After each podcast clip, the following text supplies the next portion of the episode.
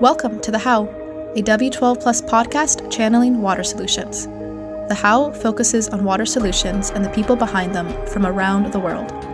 Each episode, we uncover the professional and personal stories of people and organizations rethinking relationships to water.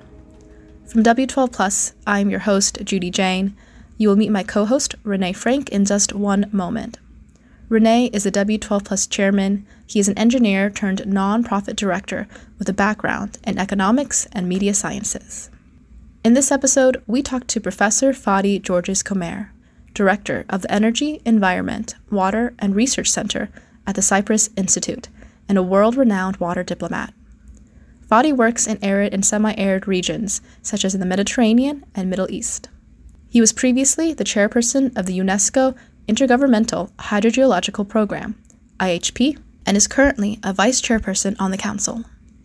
As an international negotiator specialized in transboundary water, Fadi initiated the concept of hydrodiplomacy in the 1990s, drawing on his negotiation experience in the Jordan River Basin, the Nile, and the Tigris and Euphrates. In this episode, Renee and I ask Fadi about how he approaches conflict, the Cyprus Institute's Hydrodiplomacy Partnership Program, balancing politics with science, and more. Without further ado, here's Fadi. Welcome, Fadi. Welcome to the podcast. Thank you. Thank you so much for your invite. Like I mentioned, I've heard some great things about you from Renee, so it's nice to chat with you.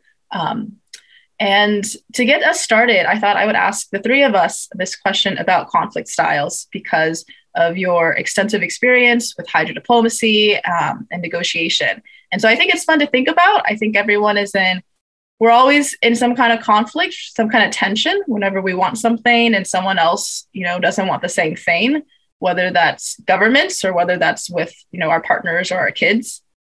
Um, and I don't think conflict is, you know, it's necessary, right? A certain amount of conflict and disagreement is um, necessary for uh, for people to really do do important work. I think so.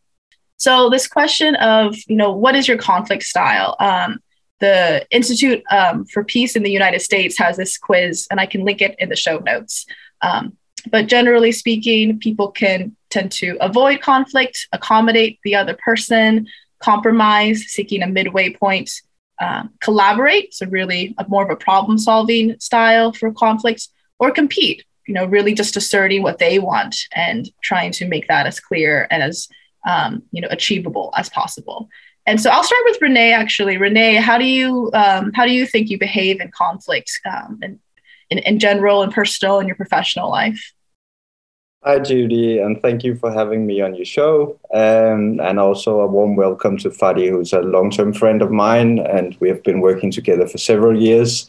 And I'm very excited to be here today. Um, I think uh, I did the quiz, um, and then the, the, the result was not um, surprising for me uh, because I, I, head up an organization that is very uh, partnership or- oriented. Then of course I come out very to very high, like eighty two percent of of being a compromiser, and eighty two percent of being a problem solver. Um, so it's very much about having everybody heard and and make sure that that we try to to make a compromise, especially when we are talking about something that is so complex as as the the global water situation. Um, there are many many aspects. There is political. There is of course what is most important to us, the human aspect of everything, and and trying to have everybody heard and and make sure that all voices are heard, especially the ones who often in a, in a political situation are voiceless. Thanks for sharing, Renee. Um, yeah, I scored high on the problem solving, collaborate as well, and also quite high on avoidance and accommodating. And I'll just say, I feel like in the US at least, there's sort of a stigma against you know people who avoid conflict or who accommodate. It's seen um, as a weakness potentially. Uh, I like to frame it or offer another perspective where um, you know sometimes those are the best moves and sometimes you care about the relationship more than what you're what you're arguing over for example in which case it makes sense to accommodate potentially um, in order to really sustain that long-term relationship with the other person. And so i think there's different things we can think about um, when we're in conflict what we want and how we can uh, get get what we want. What about you fadi? Uh, what are your thoughts on this Well, uh, first of all, uh, we need to know that uh, having a conflictual situation is something very normal in life. And uh, uh, having a conflict uh, concerning water or, or any resources which is linked to the human being and which is linked to the security of our future, I I personally first try to analyze why the conflict has occurred, gather information before any reaction. So I will adopt uh, a, a, calming uh, uh, issue, a calming profile, analyze the situation, and then understand why the conflict has emerged. What is the origin of the conflict?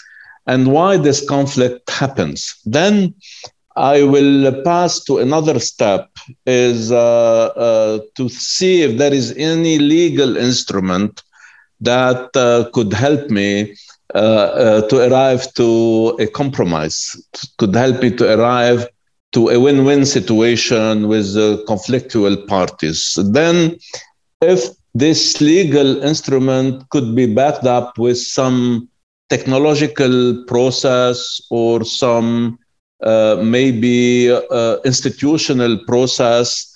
Uh, you know, I'm talking because I'm a water diplomat, and um, I encountered a lot of water conflict during my my career, mm. and I wouldn't go directly through uh, a conflictual uh, situation, whereas uh, this very important resources for uh, for the human being, uh, which is becoming scarce resources, could endanger uh, riparian countries, putting themselves one against the other. So my style is to analyze, to study, to gather information, to rely on, uh, as I told you, on legal instrument and go to a compromise, to talk, to uh, negotiate, and uh, also to uh, directly go and uh, with a delegation, of course,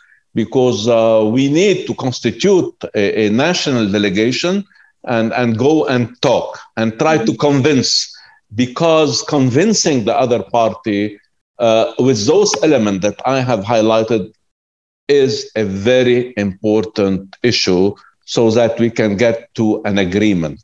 Mm-hmm. Uh, I think there's uh, so much richness in your response, and I can tell how much experience you have with this, how analytical and thoughtful your you know the, the process is in your head and also how clear it is um, how, how, clear it sounds when you speak it out loud. I'm sure it's much more difficult when you're actually doing it. Um, of course i can give examples also a lot of examples uh, well, on well, uh, water conflictual situation or yeah. other situation also a lot of examples well, let's start off with where you are right now in your career. Um, you're with the Cyprus Institute and um, in the Mediterranean and Middle East. And so, can you tell us what are some of the challenges that the Cyprus Institute seeks to address? Well, uh, uh, Judy, of course, uh, uh I, am actually at the Cyprus Institute, and I, I have always been an academic, an academic uh, professor uh, at the engineering schools uh, in France, in Lebanon, uh, everywhere. And uh, I'm a diplomat, water diplomat from the American Academy of Water Resource Engineers. So I, I landed at the Cyprus Institute three years ago uh, when, uh, as an adjunct professor, and now I'm a full time uh, professor, director of the Energy Environment Water Resource Center uh, I started with the climate change initiative that has been launched by the Cyprus government, uh, targeting the Eastern Mediterranean and Middle Eastern countries, so that after the COP21 in France in 2015, Cyprus wanted to play this role because Cyprus can talk to the east, to the west, to the south, and to the north, very well placed. And the Cyprus Institute it's the MIT of the Eastern Mediterranean and Middle Eastern country, and it was created with close partnership with MIT in the United States and the Max Planck Institute in Germany. Uh, so it's uh, a nonprofit research, educational, innovative institution with strong scientific and technological orientation, addressing issues of regional interest, linking research to academia. And the Cyprus Institute, uh, we work a lot on innovation and technological tool that, for example, could be of big help for countries that are looking for desalination uh, using uh, the solar energy. And this is what we do. In mm-hmm. Proteas, we have a big uh, facility for desalination using heliostat, using windmills, using concentrated solar power. Mm-hmm. And this concentrated solar power will activate the generation of electricity, pumping devices, and the desalination system so that we can provide uh, uh, potable water with zero carbon emission. This is one example of uh, the innovation features of the Cyprus Institute. Yeah, now I would I would like to dwell a little bit um, on on especially the area of, of the Middle East uh, and the Mediterranean because as we know, it, it has really been been like um, you can say the the epic center of, of many of the international discussions and, and how to resolve it because water is is very very scarce in that area. And what I would be very interested to hear about is is like your conflict management, as we touched upon a little bit in the beginning, and also again the whole thing of of actually diplomacy. As you say again, you are very well situated now in in Cyprus uh, because you can speak to both sides. It's an excellent question, uh, Rene. Uh, uh, we have started implementing at the Cyprus Institute a very innovative program called Hydro Diplomacy Partnership Program. And this hydro diplomacy partnership program was launched at the World Water Day uh, uh, a few weeks ago on the 22nd of March in order to uh, have a multi-scalar approach for water management at the basin level and uh, which aims to promote equitable sharing and reasonable use between riparian countries that shares a common international basin. And you have highlighted the problem of the blue nile uh, with the uh, gerd uh, dam in ethiopia you have highlighted the Tigris and Euphrates, the Jordan River Basin, all these basins, which are under stress and under conflictual situation. And this program that we have highlighted at the Cyprus Institute uh, uh, aim to transform this conflict into a peace, sustainable peace project based on the concept of hydro diplomacy linked to the nexus of water, energy, and uh, ecosystem. What is now hydrodiplomacy, and, and how can we achieve uh, uh, peace uh, related to water? Uh, we need first to gather data and information concerning the basins, Uh, the water basin. Without data, without information, we won't be able to apply the first process of hydro diplomacy, which is a technical process. Engineers has to stay together, has to talk and to define a monitoring system of the basin under climate change effect and see how much water will be secured to the future generation. So we need to think about the 50, about the 100 year ahead, and apply all the hydrological modeling linked to the data that we are gathering in this area of the Eastern Mediterranean and Middle Eastern region so that the engineer could present toolkits for the decision makers based on data and information. And this is the first step that we need to achieve. And we can do that at the Cyprus Institute because we have a very powerful computer center, supercomputer, uh, the most powerful one in the Eastern Mediterranean and the Southeastern Mediterranean. And the modeling that we are proposing and the scenario for climate change could cover all those transboundary basins mm-hmm. and could enhance technological and engineering solution for the riparian country. Then we pass to another step after concluding all the engineering uh, uh, matters, we pass to an institutional matter, which is highly important also uh, uh because without the governance system, uh, without proposing a new governance system for a transboundary basin, we won't be able to apply what the engineers has uh, decided as uh, a tec- technical solution among them for the riparian country. What I'm, I'm hearing you saying, um, just to wrap it up in, in a few sentences, is that it's very important to, of course, to agree on valid data but there also needs to be an institution who is who is controlling and and acknowledging and and managing that data so that the data itself is not the reason for the conflict. That actually when you are looking at it from an engineering perspective that you agree that this is what is happening this is the risk moving forward.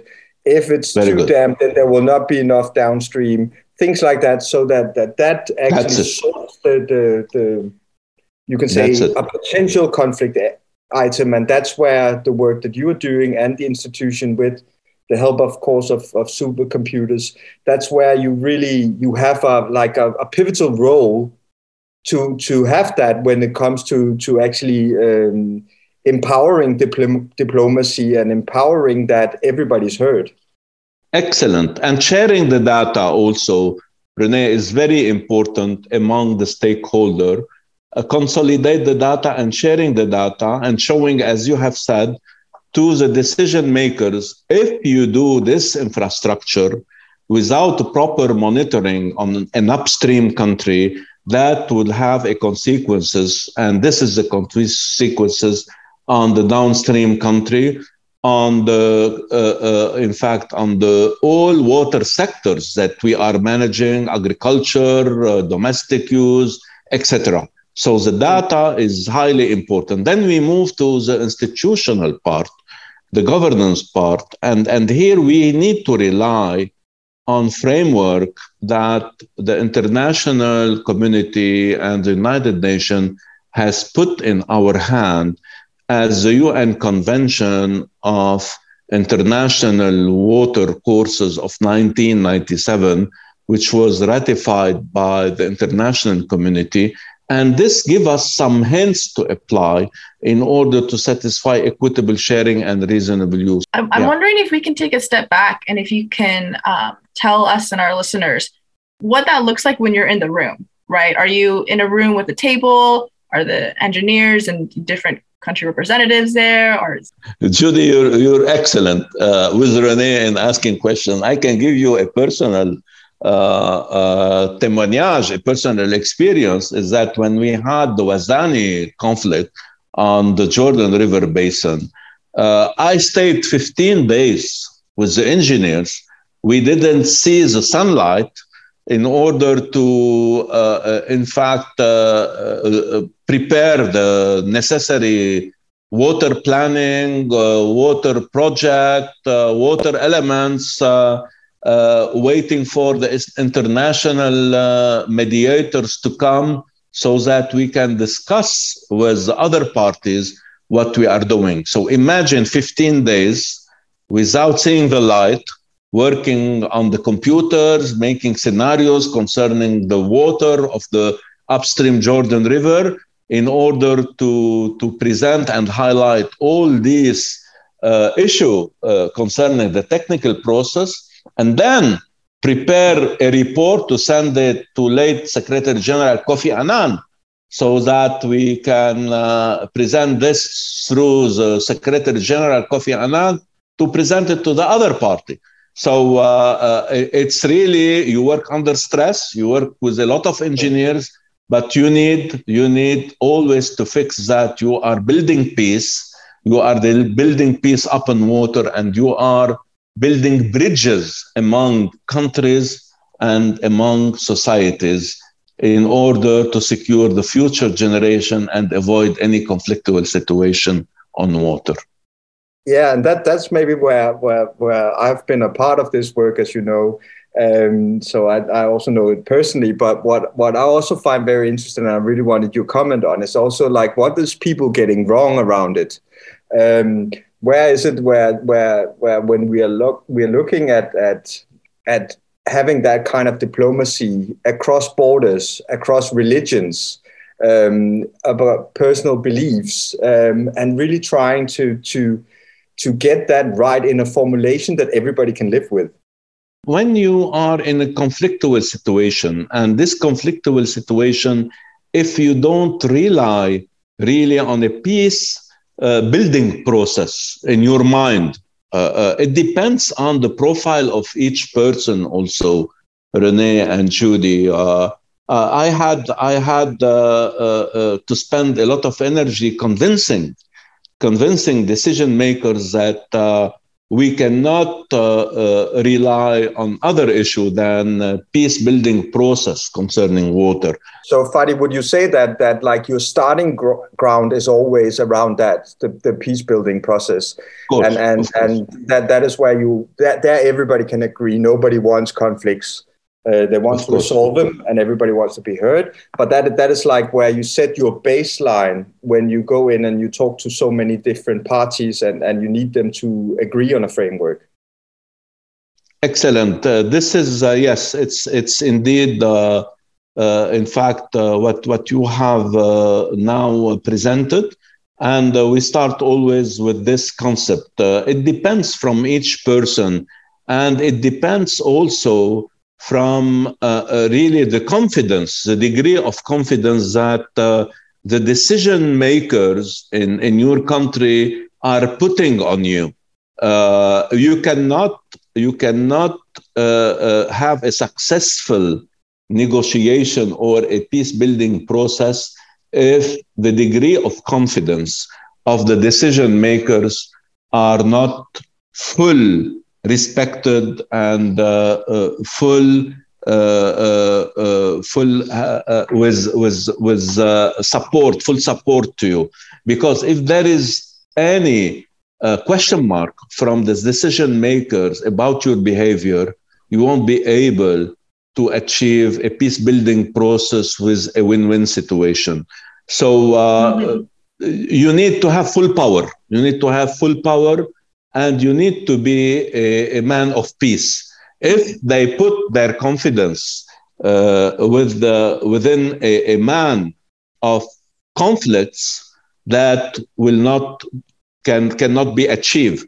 So this is why also it depends from the profile of uh, of each person and the delegation that you form, uh, you organize to support you. It's highly important it sounds very high stakes, Fadi. And so I'm wondering, uh, do you ever get nervous doing this kind of work? I don't get nervous.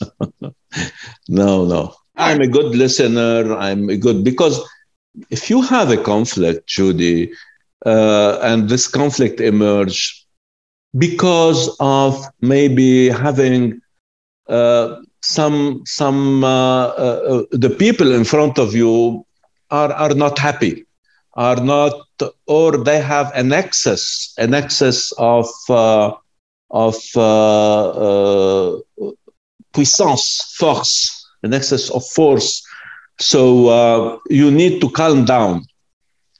You need to calm down uh, uh, the game, and you need to be really highly motivated and trans- transparent it's very important not to speak, uh, uh, you know, uh, a language and then to speak another language in front of the party.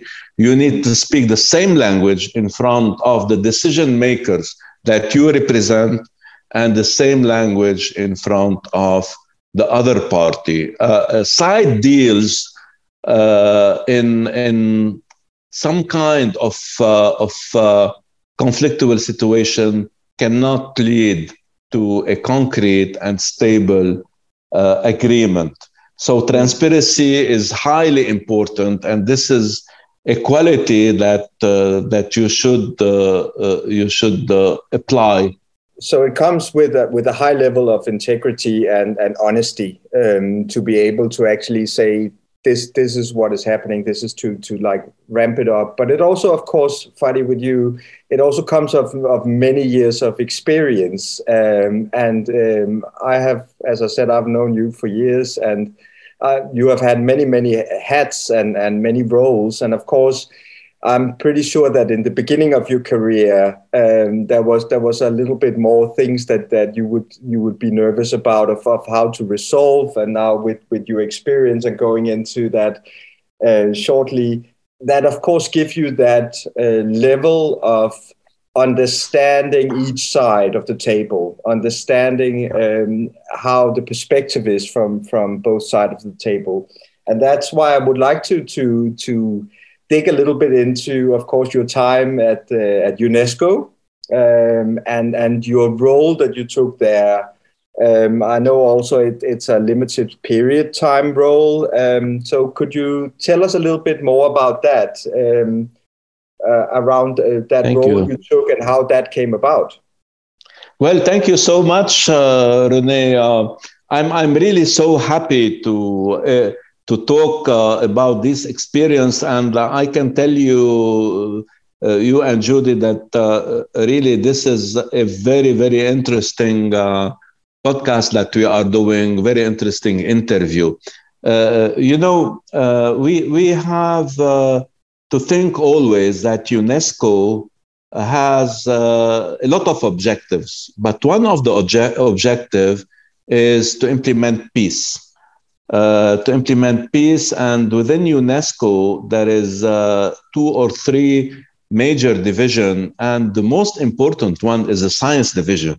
And this is why uh, uh science diplomacy at UNESCO is a very important uh, uh, important issue.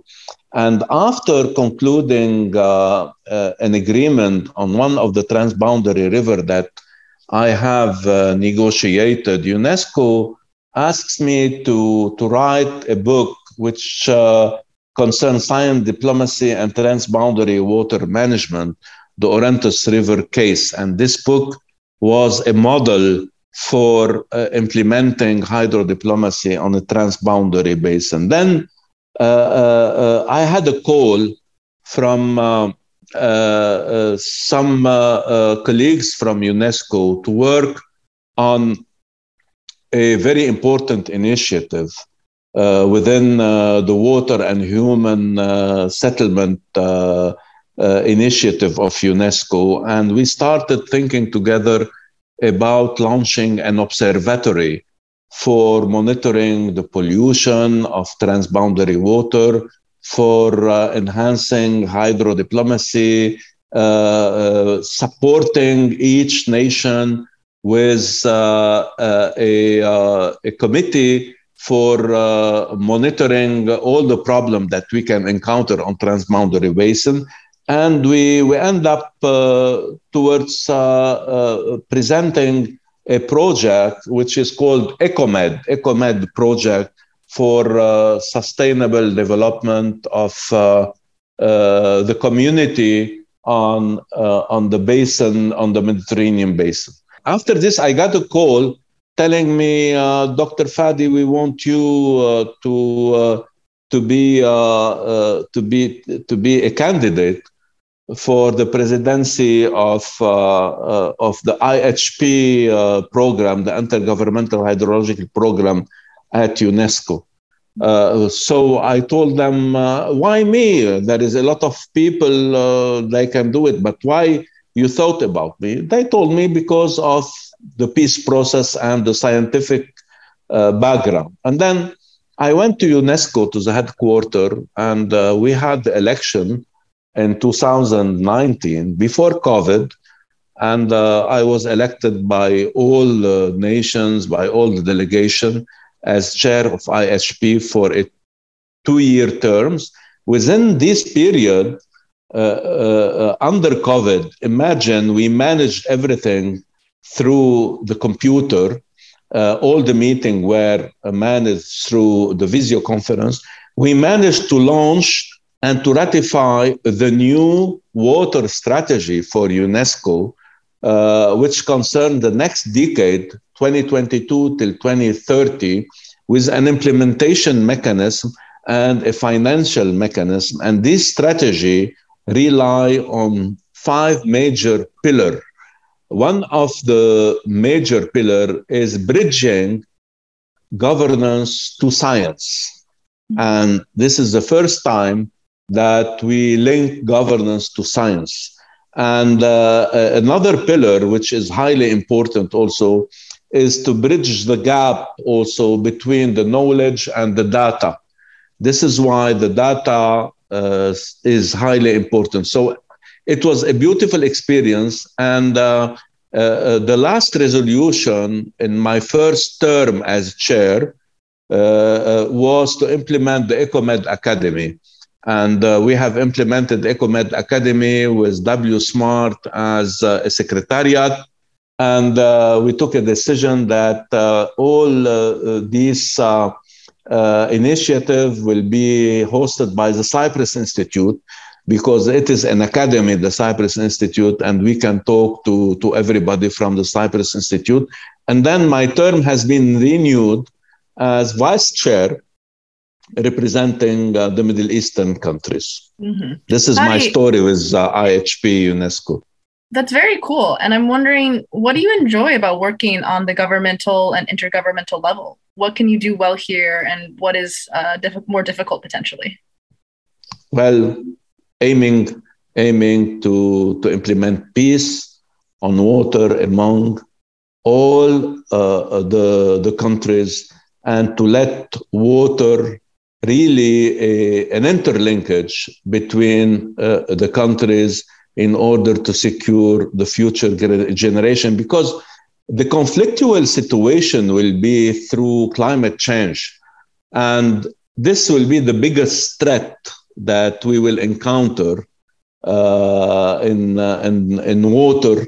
And uh, we will have less water renee and judy and you know and with less water uh, we will have uh, a problem of ensuring the food security of of our uh, future generation. So uh, this is the driving force: is uh, to link science, what we know about water, how we can deal with these resources under under extreme uh, climate change scenario, and uh, uh, preserving this very important resources within the nexus concept to the future generation. This is my driving force. Yeah. And that's very interesting because you're actually creating a link where you say again, like the basis always have to be data and science. And then it's into diplomacy and, of course, all the other things and politics that will come into it. So, in your opinion, what research have you been seen? Have you seen personally that have been most influential in in changing minds um, and opening minds, not only changing them, but opening minds uh, for decision maker in power, uh, both uh, those in, in, in public roles, but also the, those who are who are controlling on the ground and, and saying we, we need to be heard. What what I could uh, advise Rene is is to follow first the hydro diplomacy partnership program that we are implementing at the Cyprus Institute, it's a three week program, training program for uh, everybody diplomats, engineers, uh, uh, decision makers, the one who are concerned with water uh, negotiation to follow a week on the technical process to know what is the technical process, what is water, why we need uh, to to have technological tool and to present scenario uh, concerning the effect of the climate change uh, on water, how pollution could affect and endanger uh, uh, downstream countries, uh, pollution coming from upstream countries, how big infrastructure that are implemented without sharing information, without studying deeply this, uh, this infrastructure could endanger uh, the economy and the social structure of a country, the social structure of the country, and then pass to the second week, which is institutional and diplomatic training, uh, knowing the laws of uh, 1997, UN 1997, the UNECE for Europe, also the Helsinki Law of 1992, how people has implemented river basin authorities in Europe, and it is a very successful, highly successful issue, and then pass after to the third week of training, which is the, the political political process.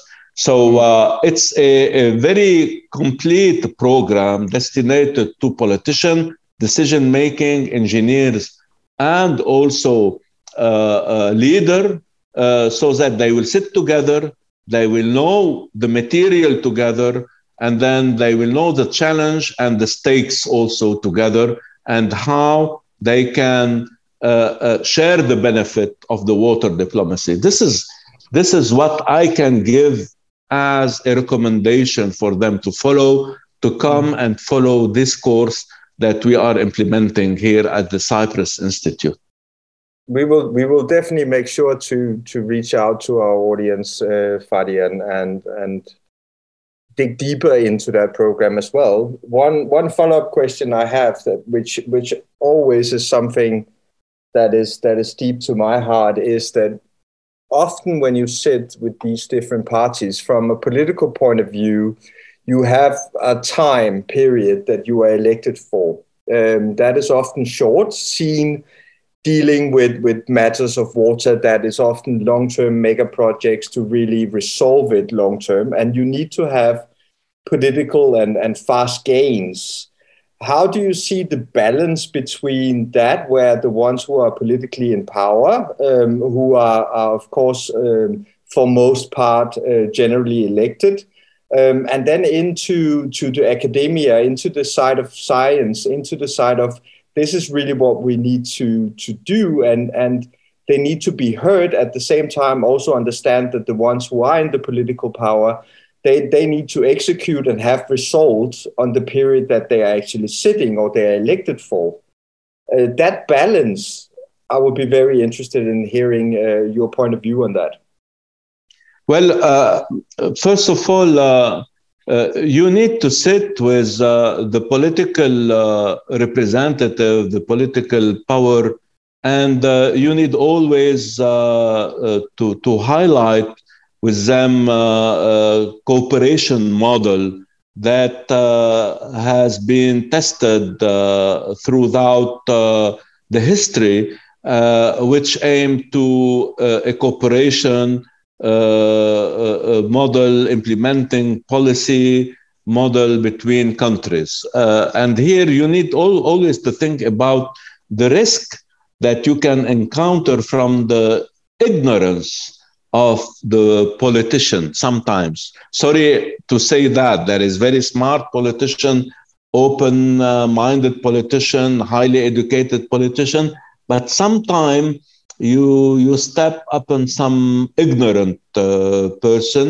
uh, which does not understand that uh, uh the the relation between uh, the engineers and the institutional uh, uh, uh, responsible and the politician should be based upon a sustainable process to develop the economy of the country.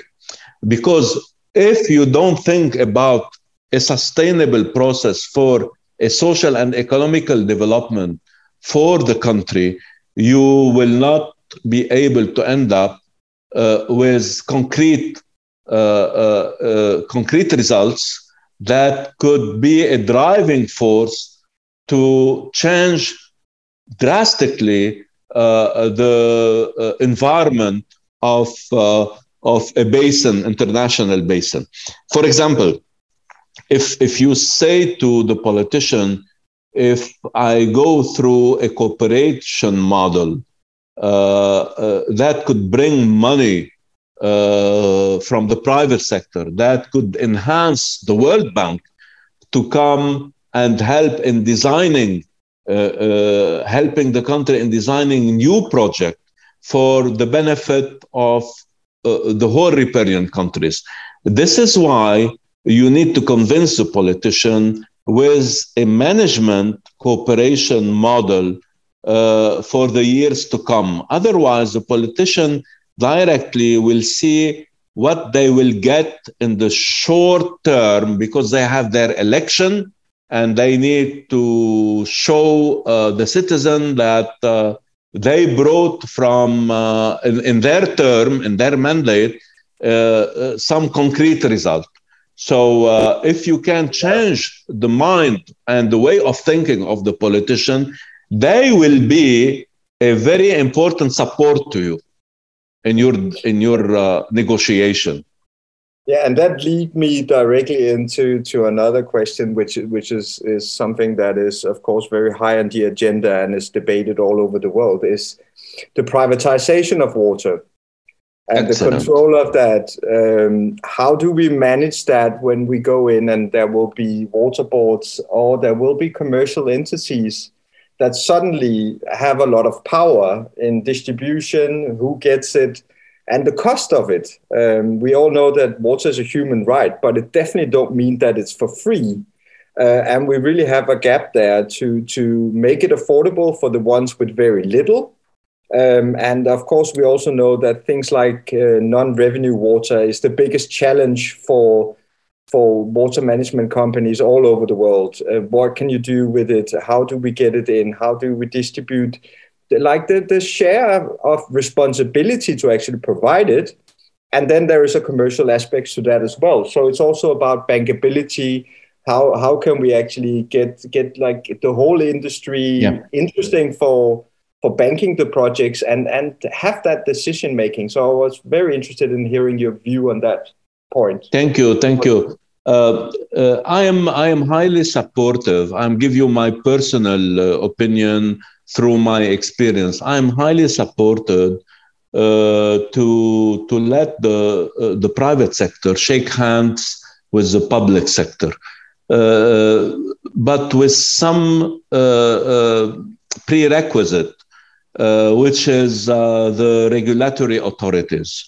Uh, the, the PPP, private public partnership, is highly important uh, within uh, the scope and the concept of regulatory authority so that uh, we, can, uh, we can achieve from one side the goal that we need to achieve concerning the unaccounted for water.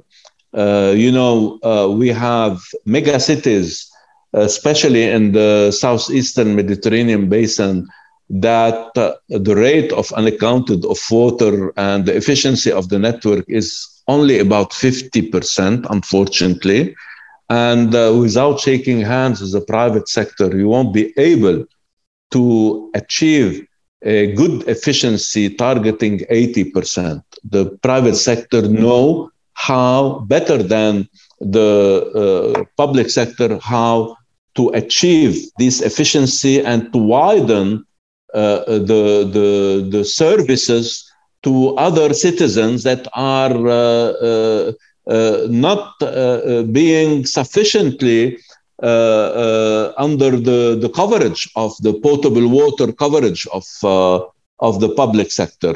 So technology is highly linked to the private sector.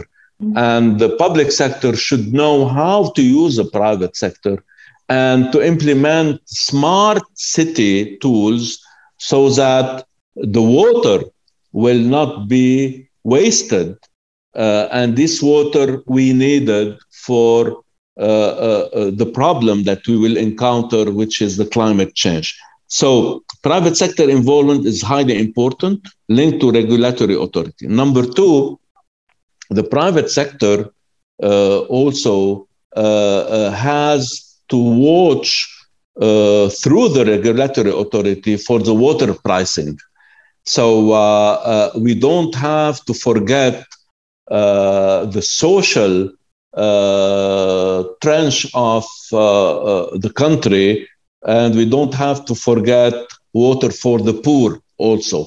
So everybody has the right to water, and the private sector should be under uh, uh, the, the restriction of the regulatory authority so that the price of water will remain as it is and the water network will be expanded in order to ensure other coverage of a given city.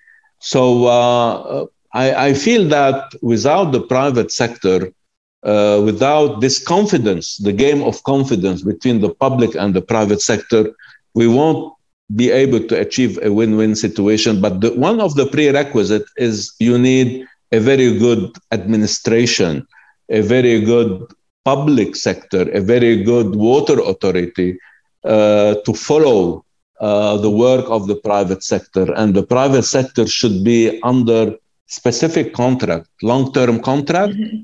Or short-term contract with the transfer of technology, the private sector should implement smart cities and smart network uh, in cities and uh, implement the new technology so that water will not be wasted. Oh, I'm wondering just, um, you know, we're uh, with the time that we have um, to uh, wrap up our conversation a little bit, because I wanted to ask you, with all of your experiences and all the things that we've talked about today, what do you identify the most with? A, a diplomat, a scientist, an academic? Uh, where do you see yourself there? Everything. I'm sorry to tell you that uh, to be a water uh, to be a water diplomat, you need to be a scientist. You need to be an academic. You need to follow the development of science because uh, how can you imagine what the climate change will be uh, doing to us if you're not a scientist and you you need to be a diplomat and a politician everything. You need to wear several hats. Yeah it, it's very interesting fadi and i know that we could we could have a podcast that would be three hours long and we would still not touch on all the the topics we would like to um, one of the things that that is also very dear to my heart is is like what advice like really some key advice to um, you can say the private sector and the public sector to do this. We know that the, the private sector also have a lot of the, the, the, research and development budgets. They come out with, with a lot of new innovation that, that builds smart cities and that can assist on that. At the same time, uh, their barrier and entry uh, problem is often that the political driven cities um, and, and, and municipalities um, across the globe they don't feel like being educated and sold to at the same time. And then it comes in with the academia, in with your background with university networks, where a lot of the research and development, of course, also sits. Like, how can we close that gap? How can we put that in? And what would your advice be to really see an integration from these three aspects into a better and more secure water future for all? Well, I could see that education starting from uh, bottom to up will will create uh, a big momentum uh, for the years to come. And uh, science and water education, environmental education, starting uh, through schools up to university, uh, will create a new generation that will know what is the price to pay if we don't implement peace upon water and if we don't manage water under under the, the integrated uh, water resource uh, concept. So uh, I think education is the basis, and we need to disseminate education of water, a culture, a new water culture among the young generation through through the top the top management uh, deal. You know, this is what I could say. I think that's a great vision, and that's a really great response to leave our listeners. I think, Fadi. Um, I want to say I, I, do think that you know we could have a much longer podcast, and would love to have you back on actually to of, dig of more. Of course, we didn't talk. We didn't talk about non-conventional water. We didn't talk about groundwater, about and I want to I want to hear more and- stories in the room. I want to hear more stories where, where you're at the table uh, and find a time maybe when you were sweating about something. Um, but it was really great to uh, have this conversation you. with you, Fadi. Um, and thank you so much. I do hope to have you on the podcast again soon. Thank you so much. Um, Thank you. Yeah. Thanks for joining us on this episode of The How, a W12 Plus podcast channeling water solutions. W12 Plus is a movement to connect, catalyze, and incubate urban water solutions, starting with local organizations and leaders. Find us on Twitter, LinkedIn, Facebook, and Instagram, and at our website, w12plus.org. That's W12plus.org. Thanks, and we hope you join us again next time.